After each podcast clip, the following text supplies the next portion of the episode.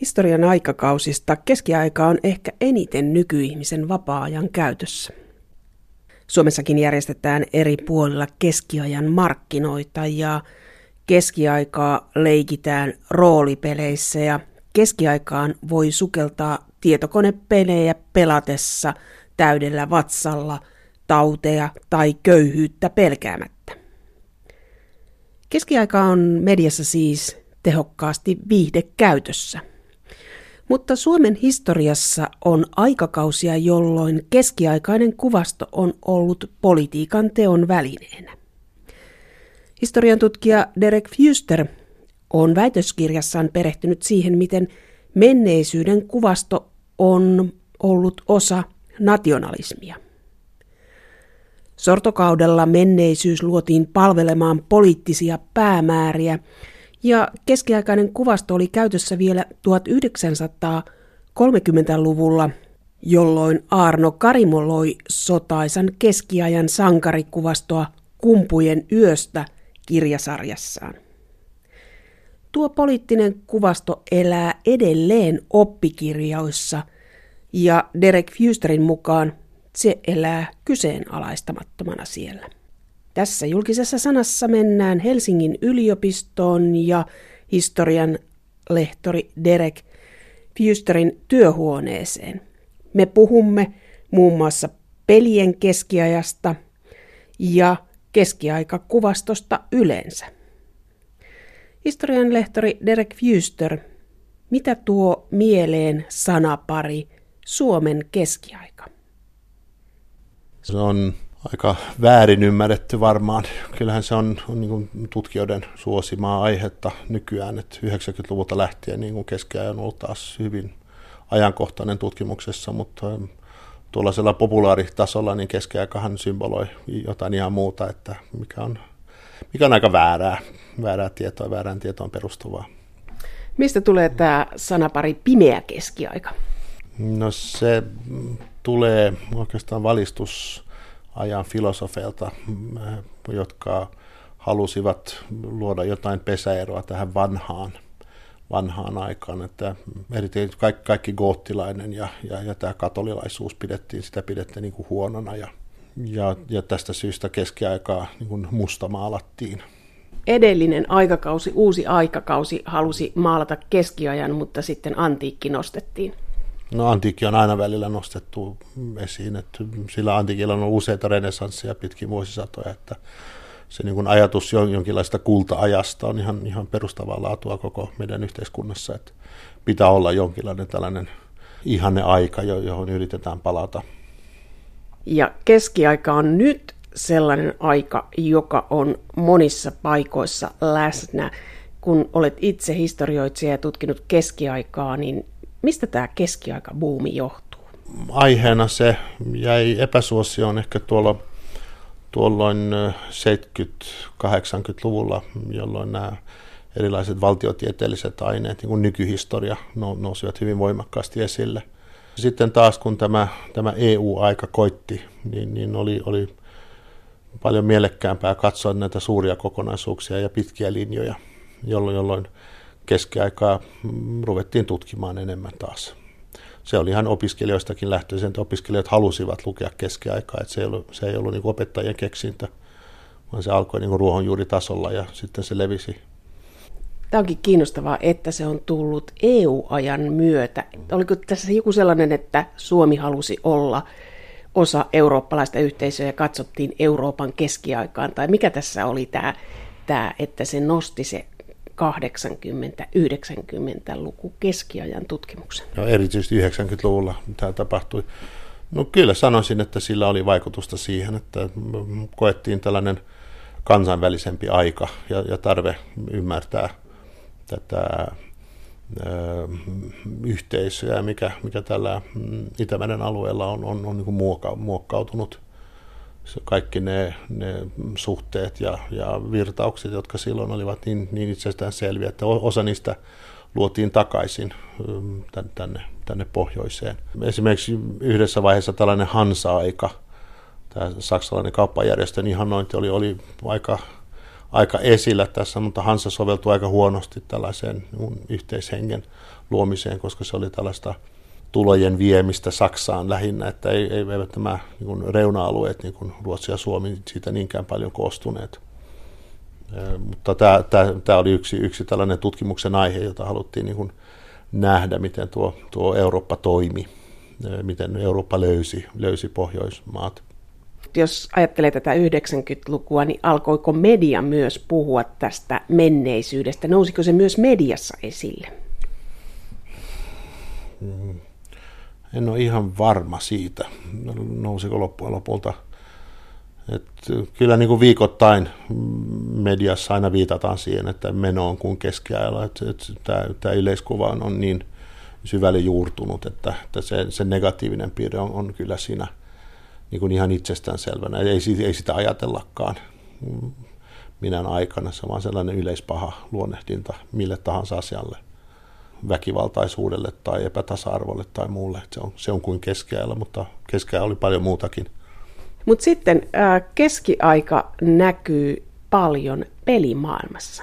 Derek Fuster, pelaatko tietokonepelejä? Pelaan, pelaan ja tutkin, kyllä.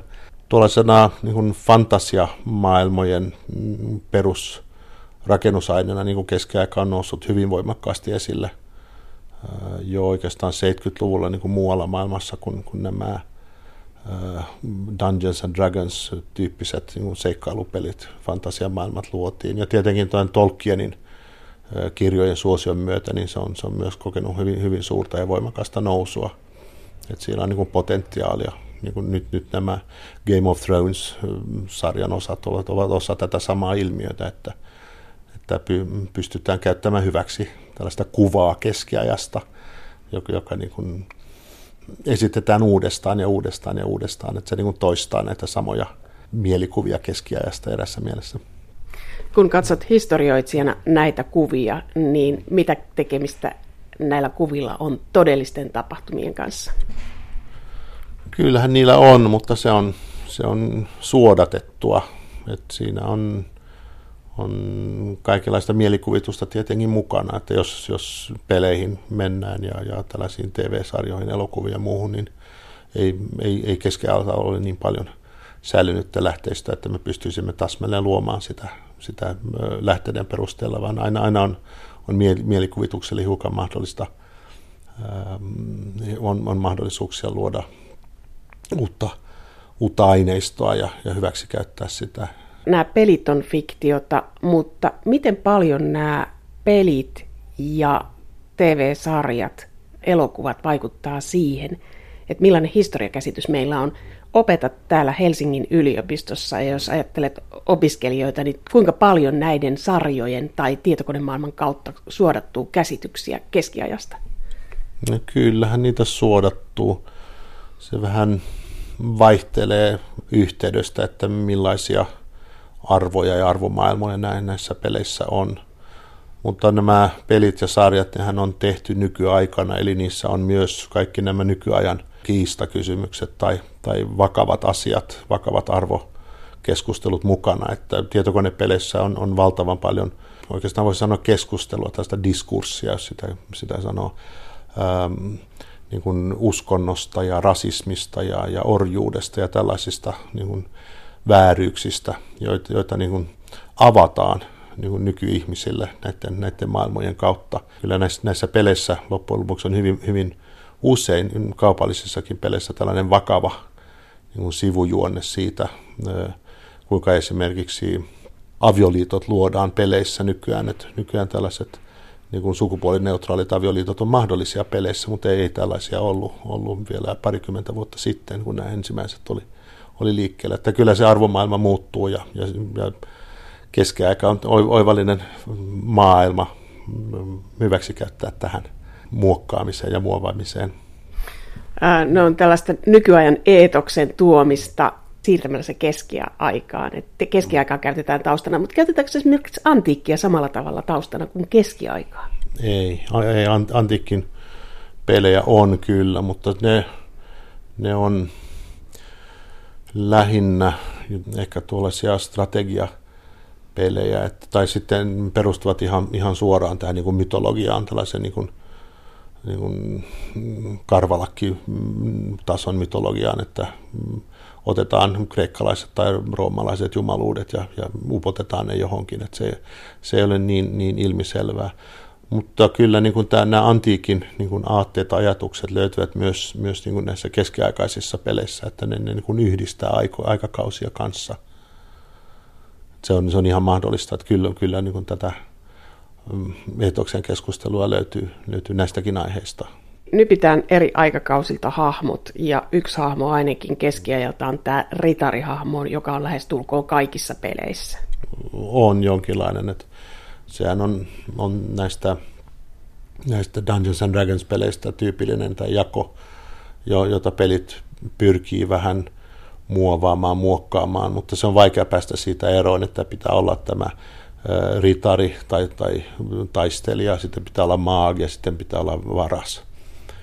Ja, ja sitten on, on muita tällaisia hahmoja, että tämä niin kolmijako on, on, on, on hyvin yleinen tällainen trooppi näille peleille, että siitä on vaikea päästä eroon. Mulla on se kuva, että nämä pelit on Euroopan keskiaikaa, ei Kiinan keskiaikaa. Mm, Japanissa, ehkä, ehkä nykyään jonkin verrankin Kiinassa, niin, niin tehdään tällaisia pelejä, jotka sijoittuu siihen omaan, omaan historiaan enemmänkin. Ja erityisesti Japanissa, missä tietokonepelit on iso asia, että heillä on ihan oma, oma niin kuin kerronnallinen tapansa, joka ei, ei vastaa ollenkaan tätä länsimaista – mutta kyllähän tämä keskiaika on sinänsä niin kuin eurooppalainen ilmiö ja, ja, vaikka, vaikka ne tehdään Amerikassa, niin se on Euroopan keskiaikaa tietenkin, mitä ne muokkaa tai millä, millä ajatuksilla ne leikkii. Derek Fuster sanoi tässä äsken, että niistä näkyy semmoinen arvomaailma, mutta tehdäänkö näillä peleillä politiikkaa? Vaikutetaanko niillä kertomalla historiasta jotain sellaista, jolla voitaisiin muokata mielipiteitä? Kyllähän näitä pelejä tehdään, että ihan häikäilemättömästäkin väärennetään, väärennetään historiaa jossain määrin. Ja tällaisia mm, traumaattisia historiallisia ilmiöitä, niin niistä saatetaan tehdä pelejä, jotka sitten käsittelee sitä jotenkin niin kuin mieluisammasti. Et ihan, ihan tuolle PClle on tehty esimerkiksi Amerikassa jotain ehkä mm, mun laskelmien mukaan 13 tietokonepeliä, kun taas Vietnam on tehty näistä, tästä sodasta yhden. Eli tätä, niin kuin Amerikassa tätä täytyy aina, aina vaan voittaa tai ainakin ymmärtää uudestaan ja uudestaan. Mut, mut, ja, ja tästä syystä siitä tulee politiikkaa. Se on, se on tällaista psykologista muistamista. Esimerkiksi toisesta maailmasta, maailmansodasta myös tehdään pelejä, ja, ja usein niissä on juuri tämä muistaminen. Vähän, vähän niin kuin sama, saman tapaa kuin Suomessa on niin kuin viimeisen kymmenen vuoden aikana nämä, nämä sotamuistot nousseet niin kuin aivan aivan huimiin, huimiin niin kuin kiinnostuksen kohteeksi. Että niin kuin, nyt käsitellään historiaa niin kuin peleillä, tekemällä pelejä niistä aiheista.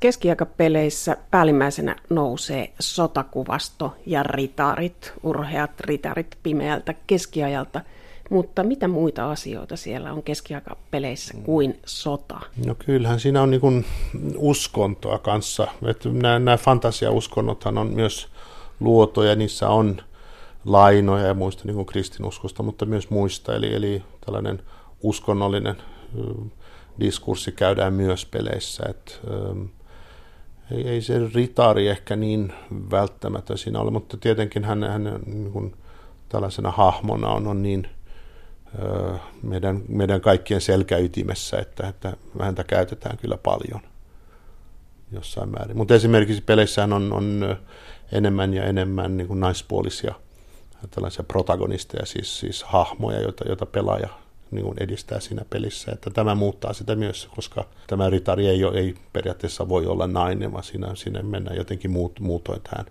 historialliseen kertomukseen jossain tällaisessa Lara Croftin Tomb Raiderissa, niin hän tässä viimeisessä pelissä tämä naispuolinen hahmo, arkeologi, lähtee paikalle, jossa hän löytää keskiään ja hän, hän kulkee läpi nämä keskiaikaiset tapahtumat ja selvittää niitä. Että se saattaa olla hyvin monella tasolla tämä keskiaikaisuus ja silloinhan esimerkiksi tällainen tutkijanainen sopii oikein hyvin tähän, tähän esittämiseen. Että sitä joudutaan niin menemään jotain vähän ympäri sitä tarinaa, jotta se onnistuisi tai tuossa viime vuoden parhaimmaksi peliksi ylistetyssä Witcher kolmosessa, niin siinä ö, naisilla on hyvin, hyvin vahva, vahva rooli. Vaikka pelaaja suurimman osan aikaa onkin mies, niin ilman näitä naisia niin sitä tarinasta ei tulisi yhtään mitään. Se, he kantavat sitä loppujen lopuksi. Keskiajan tapahtumista niin musta surma surmasi ison osan eurooppalaisia, niin näkyykö peleissä musta surma? No jossain määrin. Siis nythän on myös ö, lautapelejä. Ja kyllähän niissä, niissä esimerkiksi on, on helpompaa juuri, juuri tällaista suuremmalla mm, kartalla osoittaa, osoittaa tätä katastrofia. Et, mutta eihän, eihän sitä noin lähtökohtaisesti niin kuin hyvin, mitenkään erityisen kauhistuttavana esitetä näissä peleissä. Että se on lähinnä sellainen tilastollinen paha No mitkä asiat sieltä nousee, historialliset asiat nousee näissä peleissä? Ähm, no siinä nousee meidän ja näiden pelisuunnittelijoiden ennakkokäsitykset siitä, että mitä on keskiaikaa, että he, he käyttävät hyväkseen Tolkienin teoksia, he käyttävät hyväkseen äh, tota, Conan Barbaarin osia tai, tai muiden tällaisten kirjojen ajatuksia, että ne ne remedioivat, ne, ne antavat niin toisinnon näistä, näistä mu- muiden medioiden keskiaikakuvasta. Näkyykö näissä peleissä tämmöiset kansalliset käsitykset tai kansallinen uho, sijoitetaanko sitä keskiaikaan? No kyllä sitä varmaan löytyisi, mutta ei, ei ehkä niinkään paljon. Että tuo keskiaika on niin, universaali niin kulttuuriperintö ihmisille, että ei, ei sitä niin, niin paljon ole. Jossain tällaisessa strategiapeleissä niin joutuu pelaamaan jotain, jotain kansaa tai valtiota, mutta se ei tee siitä sitä ainoata oikeata, että se ei, se ei sinänsä ole niin kuin nationalismia.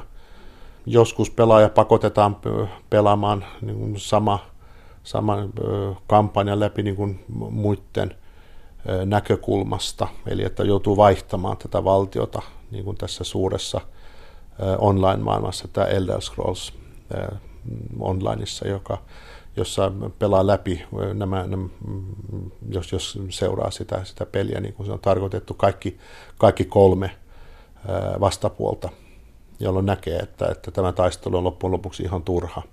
Siinä niin kuin, kyllä pistetään ihminen miettimään, että miksi, miksi tässä taistellaan. Että se on, siinä on oikeastaan se neljäs, neljäs paha, eikä nämä kolme, kolme valtiota, jota siinä siinä leikitään.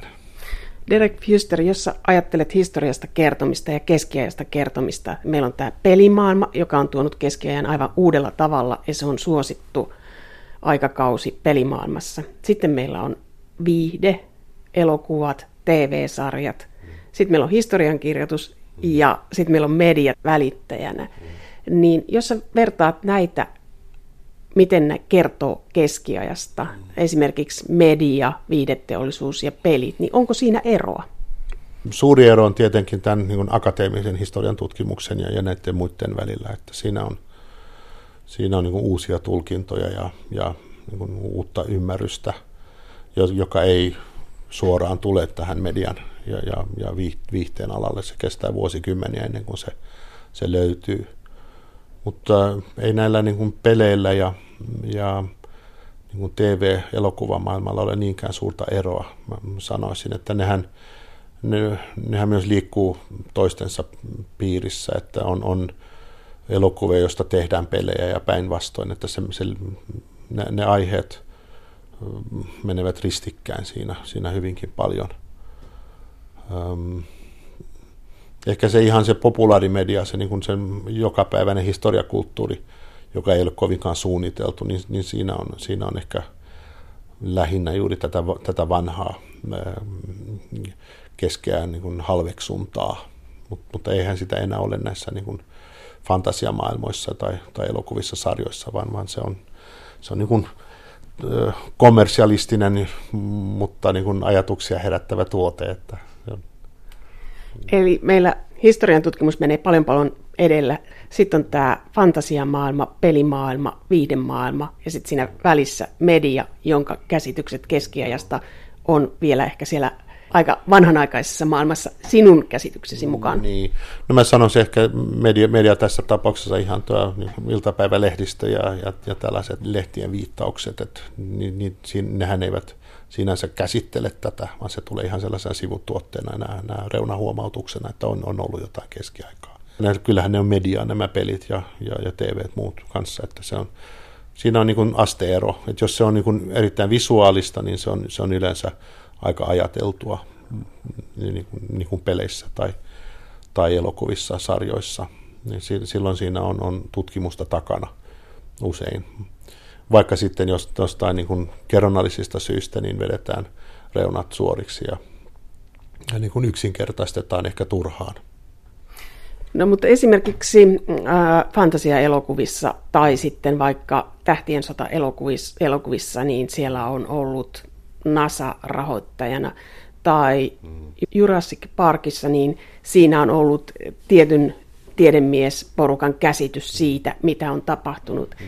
Niin onko näkyvissä, että näissä keskiaikapeleissä tai tässä keskiaika-elokuvatuotannossa, että siellä olisi jotain vastaavaa, että jonkun tietyn tutkijaryhmän käsitys siitä, mitä on tapahtunut, niin se kerrotaan näiden tarinoiden avulla. Joo, tuota pitäisi tutkia enemmänkin. Se on erittäin hyvä kysymys. Kyllähän niin tätä hyväksikäyttöä on siten, että on, on valittu johonkin tarkoitukseen jonkun tällaisen tutkimuksen mm, tai, tai ehkä vain, vain elokuvaohjaajan näkemys siitä, että mitä on, on tapahtunut. Tässä fantasiamaailmassa se, se menee ehkä enemmänkin juuri tämän niin kuin taiteellisten ja, ja, ja niin kuin kirjallisten tapahtumien, tapahtumiin perustuen. Ja mulle tulee mieleen joku tuollainen Oliver Stonein se Aleksanteri Suuri, niin elokuvana se, se, on, se on nyt, nyt mitä on hyvä tai huono, mutta, mutta se tulee juuri silloin, kun, kun nämä nämä lähi sodat ovat niin kuin alkamassa ja, ja se kertoo siitä, kuinka eurooppalaiset loppujen lopuksi päihittävät niin kuin nä, näitä, näitä lähi ihmisiä ja muita. Että si, siinä on niin kuin ihan selkeä tällainen tavoite, että samoin, samoin kuin tuossa niin kuin 300 tuon tarjassa, jossa nämä spartalaiset tappaa persialaisia tuhansittain. Eli, eli, eli tällä, tämä on kyllä politiikkaa, jolla näissä tehdään, mutta siinä on käytetty niin kuin antiikin aiheita enemmänkin, että antiikki ehkä on, on sittenkin, jos me nyt tässä jotain teorioita rupeaa muovaamaan, niin, niin kuin helpompaa näissä kysymyksissä, että keskiajalla on niin vakiintunut tämä, tämä niin kuin fantasiamaailma, mikä siihen kuuluu, mitkä ovat ne niin kuin troopit ja, ja niin kuin narraation osat, jotka, jotka sellaiseen kuuluvat. Derek Fuster, kerro, miksi koottilaisuus ja metallimusiikki liittyy yhteen? Mikä, mikä tekee tämän liiton? Mm. En osaa sanoa. mm. Eiköhän se liity, jo, mutta meneekö tällaisen niin historialliseen mutusteluun.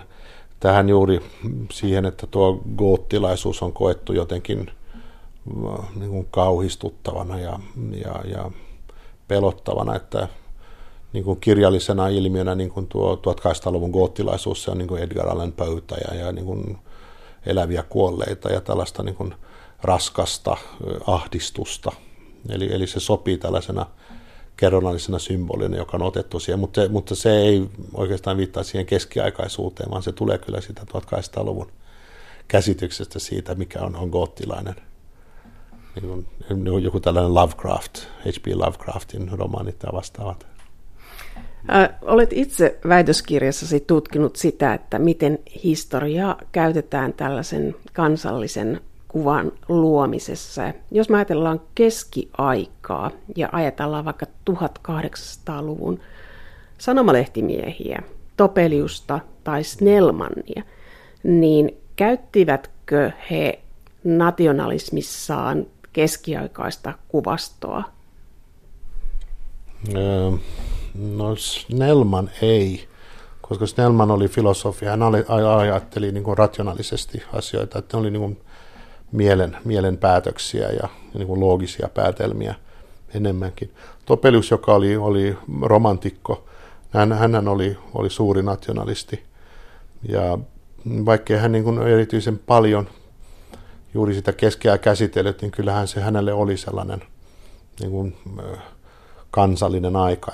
Se oli, se oli selkeämmin niin kuin käytettävissä tällaisiin pyrkimyksiin, niin kuin nationalistisiin pyrkimyksiin. Esimerkiksi? Mä mietin just, ne on, ne on niin kuin hänen näissä yleisteoksissa ja, ja, ja kun hän, hän, hän on, on, on tuon Kalevalan suuri, suuri niin kuin kansanomaistaja tuossa maamme kirjassa. Eli, eli se toimi välillisesti sellaisena kansanhengen ilmentymänä, jota hän käytti, tämä keskiaikaisuus, suomalainen keskiaikaisuus tai suomalaisten keskiaikaisuus. Ja mm, se oli pohja hänen ajattelulle, mutta Topeliushan oli, oli mm, äärettömän kristillinen tässä, tässä näkemyksessä, että tämä, tämä pakanallisuus ei ollut ehkä niin, niin, niin kuin mielenkiintoinen tai miellyttävä hänelle. Mutta siinä kuitenkin oli tätä kansan sielua jossain määrin, jota hän sitten niin kuin omissa romaaneissaan ja lehtimiehenä niin kuin hyväksi käytti niin kuin nykyaikaisemmissa ympäristöissä. Eli äh, Topelius Maamme kirjassa tarvitsi tätä keskiaikaista kuvastoa kertoakseen kan, kansasta ihanteellista kuvaa. Ja tämä Topeliuksen kuvastohan eli meillä sitten aika pitkälle, että Ihan se oli sotien jälkeen, so, sotien jälkeen vielä koulukirjoissa. Eli Maamme kirjahan on painettu enemmän kuin Kalevalaa, joten ihmiset ovat lukeneet juuri niin kuin hänen versionsa Kalevalasta, eivätkä, eivätkä itse, itse Lönnrutin Kalevalaa. Ja, Topeliuksen tuo, tuo kansallinen kertomus on, on, on vähän toisenlainen kuin Lönnrutin tällainen folkloristinen niin kuin näkemys siihen, että mikä se on. Ja sitten myöskin itsenäisyyden alkuaikoina valkoinen Suomi tarvitsi keskiaikaista kuvastoa. Jonkin verran, mutta, mutta sitä keskiaikaista kuvastoa tarvittiin oikeastaan enemmän juuri tuon suurruhtinaskunnan viimeisinä vuosina, koska tätä Suomen, Suomen keskiaikaisuutta mm, sopi käyttää kaikenlaisiin yleiseen niin kuin kulttuuritoimintaan ja, ja festivaaleihin ja, ja niin kuin laulujuhliin ja muihin, että, että tätä kautta saa, saa, voitiin, voitiin niin kuin taistella tuota, venäläisyyttä, venäläistämistä vastaan. Eli se, se koki todellista kulta-aikaa niin kuin 1900-luvun ensi, kahtena ensimmäisenä vuosikymmenenä ennen itsenäisyyttä, koska silloin, silloin tuo keskiaikaisuus yhdisti suomalaiset ja sitä käytettiin siihen. Kaikki nämä, nämä muinaispuvut ja, ja, ja, mm, ja romaanit, oopperat, ensimmäiset oopperat Suomessa olivat kalevalaisia tai keskiaikaisia, eli se on niin itsestään selvää silloin.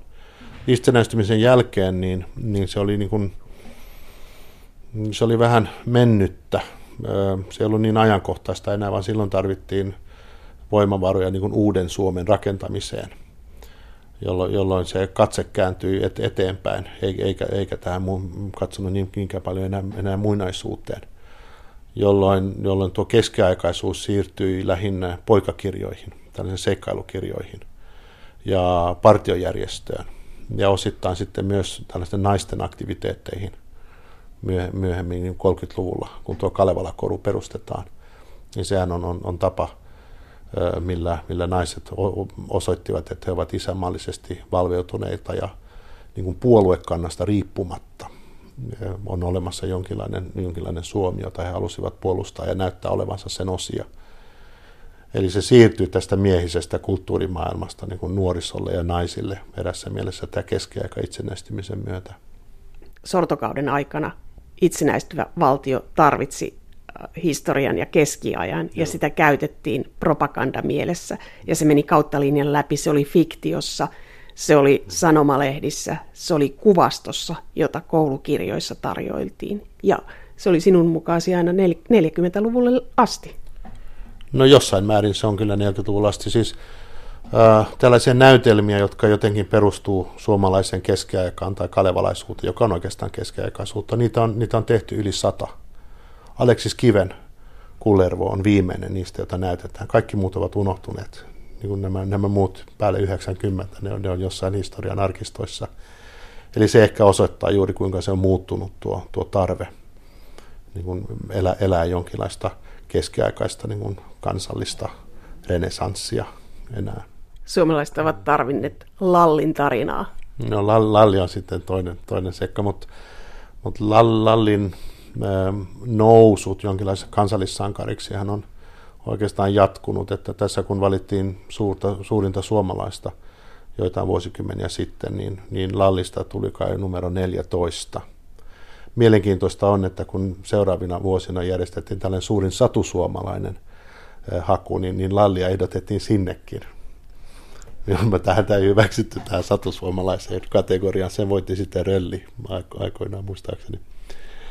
Että Lalli on, on, on, on tällainen tämä militantti, tällainen mur, murhamies, kauhea murhamies, joka, joka sopii tällaiseen hyvin väkivaltaa ihanoimaan suomalaisuuteen. Lalli ja Rölli niin, niin. mediahahmoina. Joo, Tämä on mielenkiintoista, mikä Peikko ja, ja papi, papi surmaa. Ja, mutta siellä on myöskin, äh, olet itse tutkinut näitä kuvastoja, niin siellä on myös väiski, eli tämä Väinämöisen hattu, joka on tämmöinen symbolinen kuva. Niin, väiski on, on nyt tietenkin tämä nykyään partiolaisten vielä, vielä käyttämä ää, patalakki, ää, josta on, on tullut eräänlainen Suomen symboli hyvin varhaisessa vaiheessa jo mutta se ei ole mitenkään erityisen suomalainen ja tämä on, tämä on ehkä tässä korostettava, että näitä patalakkia on käytetty aivan samanlaisia ympäri Itämeren aluetta ja käytetään vieläkin joissain norjalaisissa ja ruotsalaisissa puvuissa. Että se on vain yksi lakki, josta tehtiin 1800-luvun alussa tämä suomalaisuuden merkki. Että se on se ihan sattuman, sattumalta oikeastaan, että näitä, näitä vaihtoehtoja oli, oli runsaasti, mutta näiden kuvien kautta niin, niin tästä leimautui tuo tuo suomalainen lakki. Derek Fuster, jos ajattelet tätä päivää ja ajattelet sitä Suomen historiaa, että sortokaudella se kuvasto, jota tarvittiin kertomaan meistä ja meidän menneisyydestä, niin mitkä asiat sieltä on jäänyt elämään? Mikä sieltä on skippautunut ulos, että jos tänä päivänä katsoo, niin sitä löytyykö siitä mediakuvastosta mm. tai fiktiokuvastosta näitä hahmoja? muitakin kuin Lalli. Mm. Aikamoinen osa tätä vanhaa kuvastoa elää kyllä vielä jossain määrin koulukirjoissa, jotka uudistuvat hirveän hitaasti. Ja niissä on niin kuin järkyttävää tällaista 1920-30-luvun kuvastoa välillä, mitä niissä löytää, että niin kuin niitä silloisia ihanteita, niin niitä vielä, vielä löytää. Eli erässä mielessä mm, tässä on niin kuin sellaista kertautumisesta – kertautumisilmiöstä, että aina kun keksitään jotain uutta, niin ei, ei se jätä pois sitä vanhaa, vaan se jää sinne jonnekin niin kuin sivu, sivujuonteena, että se vaan se määrä vaan lisääntyy, että mit, mitä eri tällaisia kerrostumia näissä, näissä kuvastoissa on. Ja niin kuin esimerkiksi lallit ja väiskit ja nämä niin ja, ja, ja kalevalaisuus yleensä, niin kyllähän ne vieläkin on tällaisina symboleina tälle. On tullut muita, muita, muitakin symboleja että nämä kuvastot on edelleen siellä kertomassa siitä aikakaudesta, ei kertomassa siitä, että miten näitä kuvia on käytetty kertomaan joo. menneisyydestä. Eli ne on niin kuin ikään kuin samassa tarkoituksessa siellä. On, joo, joo. Esimerkiksi Arno Karimon kuvia käytetään vieläkin, vaikka ne ovat ihan täysin tällaisen valkoisen IKL Suomen kuvia. Loppujen lopuksi niitä käytetään koulukirjoissa muuta niin kuin ne olisivat jotenkin neutraalia, kertoisivat jotain, jotain todellisesta historiasta – vaikka ne kertovat juuri, juuri tästä radikaalista suomalaisesta yhteiskunnasta 1920-30-luvulla. Eli, eli Karim on ehkä juuri hyvä, hyvä esimerkki siitä, kuinka tällainen kuvasto jää elämään, että sitä ei mietitä loppujen lopuksi, mitä ne kuvat ovat, mihin tarkoitukseen ne kuvat on luotu. Se, se alkuperäinen merkitys unohtuu, mutta ne, ne jäävät eloon kuitenkin. Tällä hetkellähän meillä on aika ajoin aika kiihkeetäkin poliittista keskustelua sosiaalisessa mediassa, niin oletko huomannut, että tämmöinen keskiaikainen kuvasto olisi otettu käyttöön poliittisessa mielessä nykyään uudestaan, esimerkiksi sosiaalisessa mediassa? No en oikeastaan.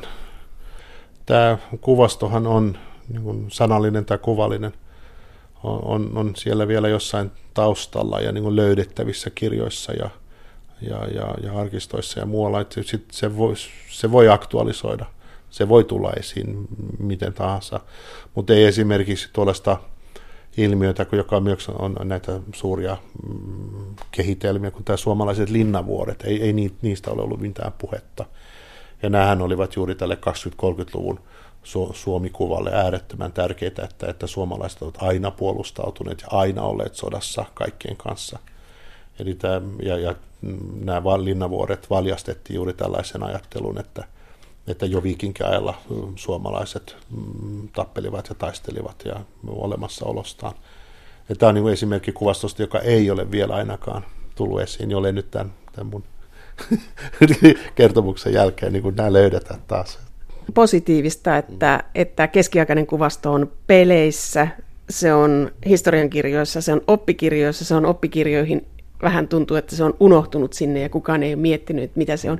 Mutta sitä ei poliittisessa mielessä ole otettu käyttöön, kuten sata vuotta ei. sitten.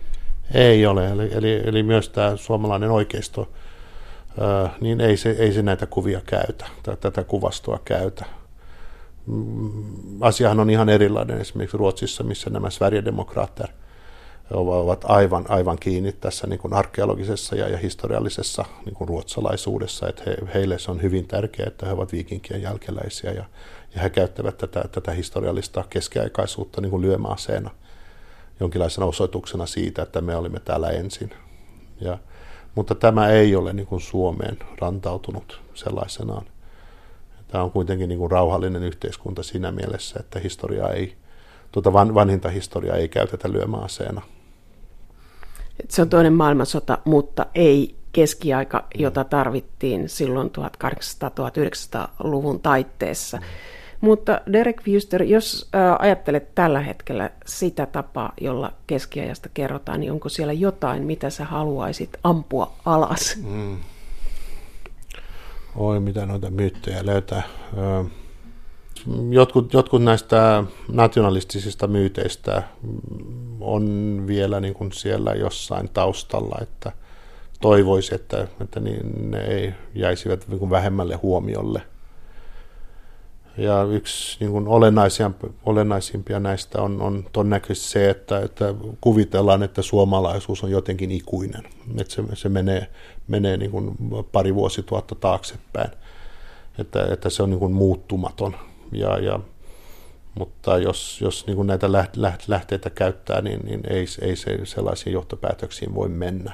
Ei, se, ei, se onnistu muualla maailmassa, niin miksi, miksi, miksi täälläkään? Tämä niin kuin my, myytti jonkinlaista keskiaikaisesta suomalaisuudesta, joka elää nykyään, että se on ehkä tällainen, joka mielellään näkisi jonkinlaisessa unohduksessa. Se on, se on, se on haitallinen niin modernille yhteiskunnalle. Mutta eikö se aika poliittinen ajatus, että me olemme olleet täällä keskiajalla ja meillä on pitkät juuret ja kielletään se, että tämä on ollut paikka, johon on tultu aina myös Joo. muualta. Joo. Ja tämä ajatus on, on peräisin oikeastaan Topeliukselta, eli hän on tämä syltytehdas näissä että, että suomalaiset ovat muuttu, muuttumattomia, että jotenkin hämäläiset ja savolaiset ja muut, että he ovat, he ovat aina olleet hämäläisiä ja savolaisia ja, ja karjalaiset ja muutkin, että, että jotenkin tämä sisäsuomi on puhtaampi kuin, kuin, kuin rannikon väestö, joka on, on niin kuin ilmis, ilmeisestikin, ilmiselvästikin saanut vaikutteita, mutta ei tämäkään pidä paikkaansa, että ää, 1700-luvulla niin, niin koko Suomeen asutettiin useita rykmenttejä, ruotsalaisia sotilaita, siis tuhansia sukukypsiä miehiä, joiden jälkeläisiä me kaikki olemme tänään. Että tämä, tämä geneettinen harha siitä, että suomalainen, suomalaisuus on jotenkin tällainen perinnöllinen seikka, niin, niin se, se, se on osa tätä, tätä ongelmaa. Tämä on hyvin poliittista. Mm. Onko muita tällaisia, mitä haluaisit poistaa? Miten kerrotaan keskiajasta meillä. Siinä on tällaisia kuvitelmia siitä, että, että Suomi on jonkinlainen ikuinen erämaa ja että tämä on, on ollut sivussa kaikesta. Sekin on, on, on tällainen harhaluulo siinä mielessä, että niin kuin kaupungeissa ja, ja, ja muualla on ollut kuinka, kuinka äveriästä väkeä kuin tahansa aina. Ja se, se vaihtelee ihan niin kuin säädyn ja, ja paikan mukaan, että miltä, miltä se yhteiskunta näyttää niin kuin keskiajalla. Että ei, ei, ei, ei pitäisi yleistää niin paljon, että suomalaisuus on keskiajalla sitä tai tätä, tai Suomi on sitä ja tätä keskiajalla. Että tämä on kaikki, mikä siihen liittyy, on, on, on näitä, näitä niin kuin ongelmia, joiden kanssa ehkä media kamppailee vieläkin tänä päivänä. Eli media, me mediassa yleistämme nopeasti ja tarvitsemme tätä kuvastoa, mutta toisaalta positiivista tuntuu olevan se, että se on kuitenkin aika epäpoliittista tällä hetkellä. On, joo. joo ei, ei siinä ei se mitään. Tuo keskiaikaisuus, se on, se on yhä vieläkin tällaista eurooppalaisuuden ja, ja niin kuin yhteisten kulttuurijuurten, kulttuuriperinnön niin kuin hyväksymistä. Täällä, täällä niin kuin mielletään tuo, tuo keskiaika samoin kuin se mielletään oikeastaan jossain Saksassa tai Ranskassa tai Englannissa, että se ei, se ei ole niinkään kansallinen niin kuin kysymys, vaan se on, se on osa tätä meidän kaikkien pohjaa ja perustaa ja, ja sitä, että meillä on kirkkoa ja, ja kirjoja ja, ja, ja mm, kauppaa ja muuta, mikä, mikä siihen kuuluu. Vaikka me sanomme, että keskiaika oli pimeä, niin silti se näyttäytyy aikakautena, joka tällä hetkellä on se yhdistävä aikakausi, joka toi uusia asioita ja yhdistää Eurooppaa.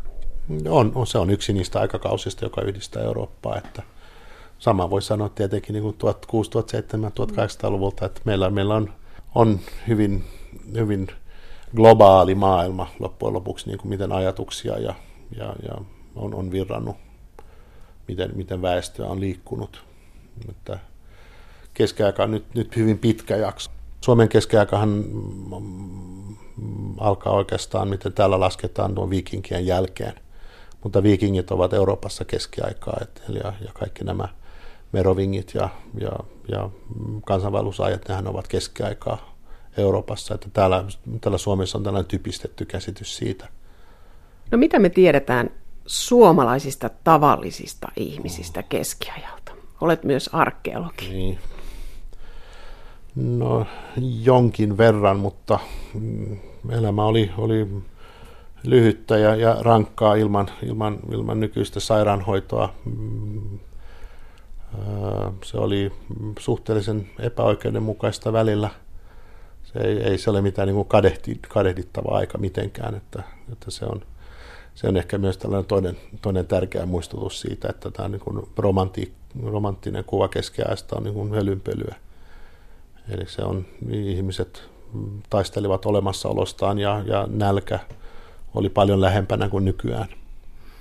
No meillä järjestetään erilaisia keskiaikapäiviä ja keskiaikaan sukelletaan larppaamalla, niin miltä se keskiaika näyttäytyy? Unohtaako se sen, sen traagisen puolen siitä? No, unohtaahan sen, sen, että jos lähtee tuonne Viisbyyn keskiaikaviikolle elokuussa, niin, niin kaikkihan siellä ovat ritareita tai linnanneitoja, että ei siellä ole, ole prostituoituja tai, tai kääpiöitä tai, tai niin kuin narreja, sotainvaliidia, jolta puuttuu jalkoja ja, ja, ja silmiä ja muuta. Et, eli siis kaikki, kaikki nämä kerjäläiset ja, ja pyövelit ja muut, ne, ne, ne puuttuvat tästä kuvasta, nämä, nämä yhteiskunnan ulkopuolisetkin. Eli se on, se on hyvin helppo elää ja, ja, ja leikkiä tätä, tätä ylhäistä säätöä keskiajalla. Todellisuus oli jotain muuta.